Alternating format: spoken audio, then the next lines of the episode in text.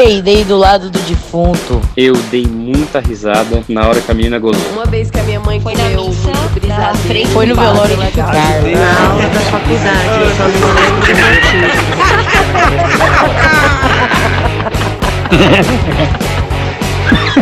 Ah, mas eu ri fazer o quê?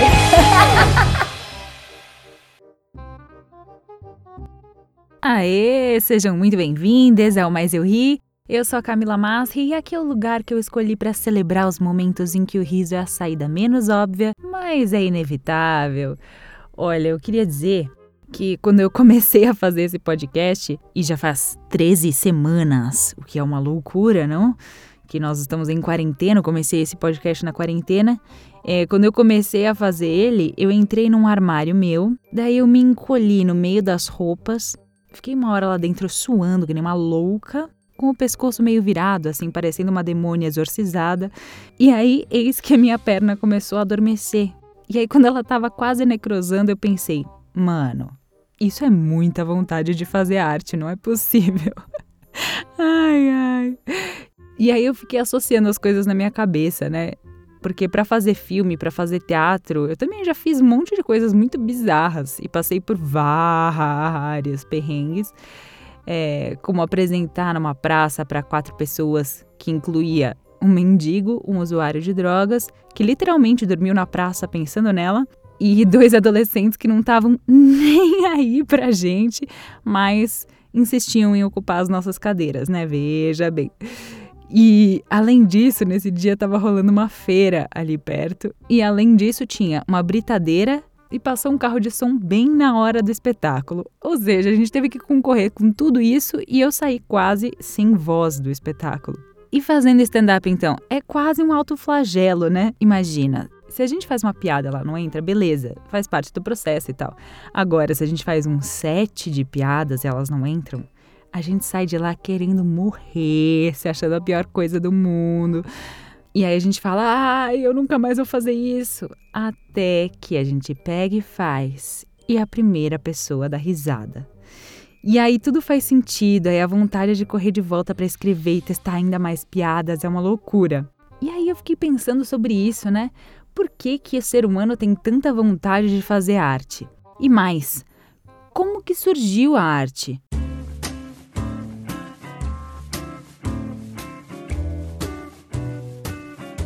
Os nossos ancestrais começaram a produzir arte há mais ou menos 30 mil anos. Não só a arte é essa arte de fazer pinturas, esculturas, mas todo tipo de arte. A arte, na verdade, é um tipo de comunicação que acompanha a humanidade desde os primórdios. Já na época das cavernas, né, os seres humanos se comunicavam por meio dela, que era a chamada arte rupestre. Inclusive, a nossa compreensão moderna de arte faz referência a toda e qualquer atividade que é realizada no intuito de criar obras com valor estético e que tenha forma e significado particular para quem produz e para quem vê e analisa a obra. Pode ser desde a Mona Lisa, filmes, teatro, literatura, dança, até uma performance contemporânea que a gente não consegue entender muito bem, porque tem, a gente sabe. Mas beleza, a arte é subjetiva e tal, mas para que, que serve a arte? E por que, que a gente cria a arte? A arte serve para o ser humano expressar os seus sentimentos, seus pensamentos e as suas convicções. A intenção do homem ao fazer arte, naturalmente, ela varia de acordo com o contexto em que o autor está inserido. E a partir do estudo da arte, foi possível para a humanidade reconstruir parte do conhecimento a respeito de civilizações da antiguidade e recuperar informações muito importantes a respeito de acontecimentos passados. Então, o que é cultura aos olhos de determinada cultura ocidental pode não ter o mesmo sentido numa cultura oriental, por exemplo. Aliás, na maioria das vezes não tem, né? E a arte desempenha papéis sociais muito importantes. Ela é espelho da sociedade, ela reflete os momentos históricos mais importantes, homenageia pessoas que criaram o que antes parecia impossível até ser feito, escancara vários problemas sociais. A arte também serve para dar esperanças para a gente, mostrar coisas belas, engraçadas, que entretenham a gente, que tragam uma sensação de que nem tudo na vida é ruim, de que existem coisas belas, poéticas, cômicas. E claro, faz com que a gente se sinta menos sozinhos também. Não só porque muitas das artes envolvem atividades sociais, como frequentar um teatro, um cinema, um clube de comédia, mas porque as artes mostram aspectos da nossa vida que, se não fossem pelas artes, a gente pensaria que só acontece com a gente. Porque a gente sabe que muitas vezes o mundo faz com que a gente se sinta na obrigação de usar uma máscara de que tá tudo bem. E eu não tô dizendo que máscaras são ruins, tá? Elas são necessárias e essenciais para a convivência social, para a gente conseguir conviver com pessoas com quem a gente não necessariamente concorda. Eu estou dizendo que não dá só para a gente viver com aspectos positivos das nossas pessoas. A gente precisa de todas as emoções para que a nossa mente e o nosso corpo não adoeçam. E a arte proporciona exatamente isso faz com que a gente se emocione, com que a gente se solidarize com a tristeza e a raiva e o arrependimento de outras pessoas, enquanto a gente se conecta com as nossas próprias emoções. A arte tranquiliza a nossa alma, mostrando que a gente não está sozinho, que outras pessoas também passam pelas mesmas angústias que a gente. As artes podem mostrar pra gente que a dor também faz parte de ser humano. E fala sério, né? Quem nunca colocou uma música deprê ou viu um filme deprê só para chorar se entupindo de sorvete ou chocolate? E a arte questiona também muitos otimismos falsos da nossa sociedade, daqueles que mostram que as pessoas estão sempre sorrindo, felizes, correndo num campo de lavandas, ou aqueles estereótipos sorridentes que ficam escancarados nas propagandas como as da família Doriana, né? É a arte acaba aliviando a nossa alma quando ela escancara essas nossas imperfeições com muita dignidade. E também ela a arte dá luz ao nosso imaginário, faz com que a gente perceba outros mundos, outras coisas que a gente não pensaria se não fosse pela arte.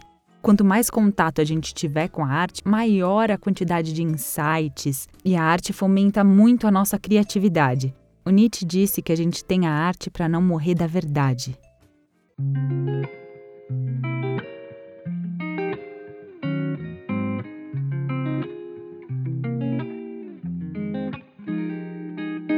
E muitas empresas pedem para que as pessoas sejam mais criativas.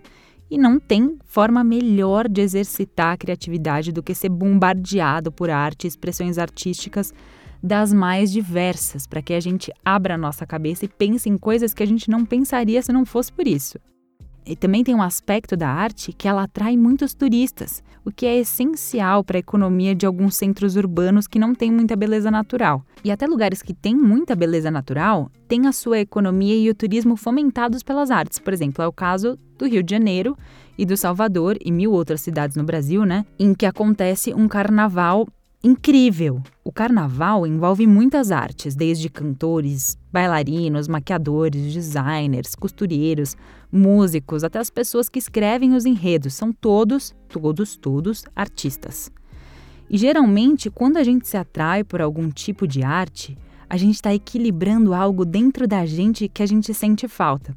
Tem gente que é mais racional, ou emotivo, ou empolgado, ou nervoso, ou muito calmo. Então a arte serve para dar uma balanceada nisso aí, e por isso a gente muitas vezes se atrai por aspectos opostos à nossa emoção mais predominante.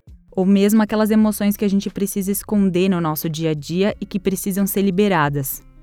Por isso mesmo que muitos comediantes e muitos palhaços sofrem de uma depressão crônica. Tem muitos comediantes que falam sobre isso. Isso também está escancarado naquele documentário novo do Comedy Central que chama This is Stand Up. É, fala sobre muitas coisas, né?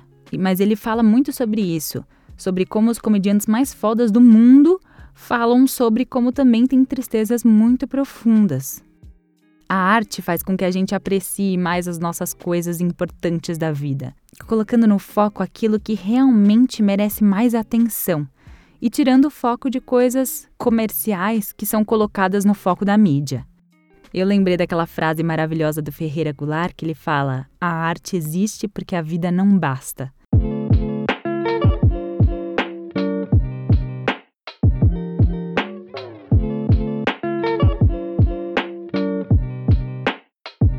Mas não tem um consenso sobre os motivos pelos quais a gente cria arte, até porque o próprio conceito de arte é subjetivo.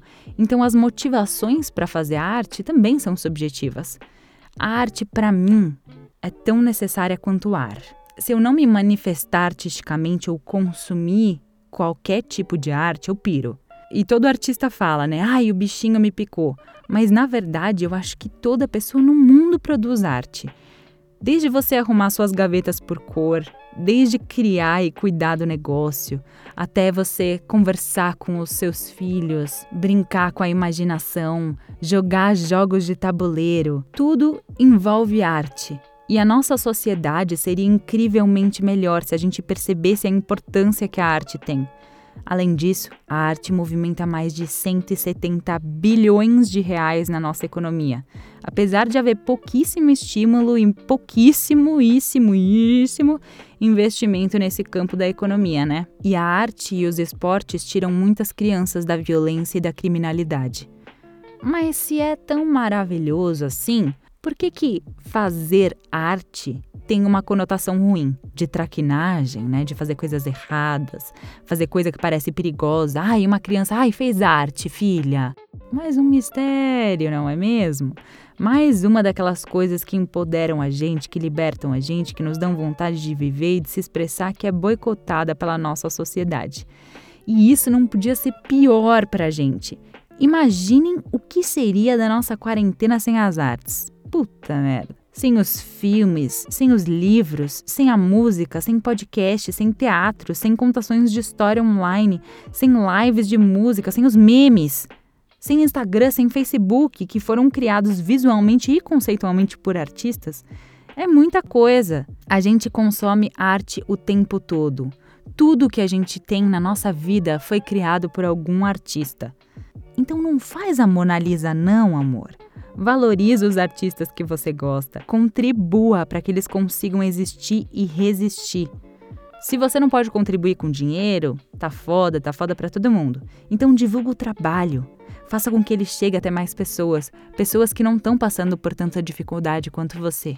E, se você gosta muito desse podcast, por favor, faça isso. Contribua com o meu trabalho, faça com que ele chegue para mais pessoas. Eu fico muito feliz com os retornos e com os feedbacks e eu agradeço muito cada compartilhamento. Muito obrigada por me escutar. Eu sou a Camila Masri. Até semana que vem.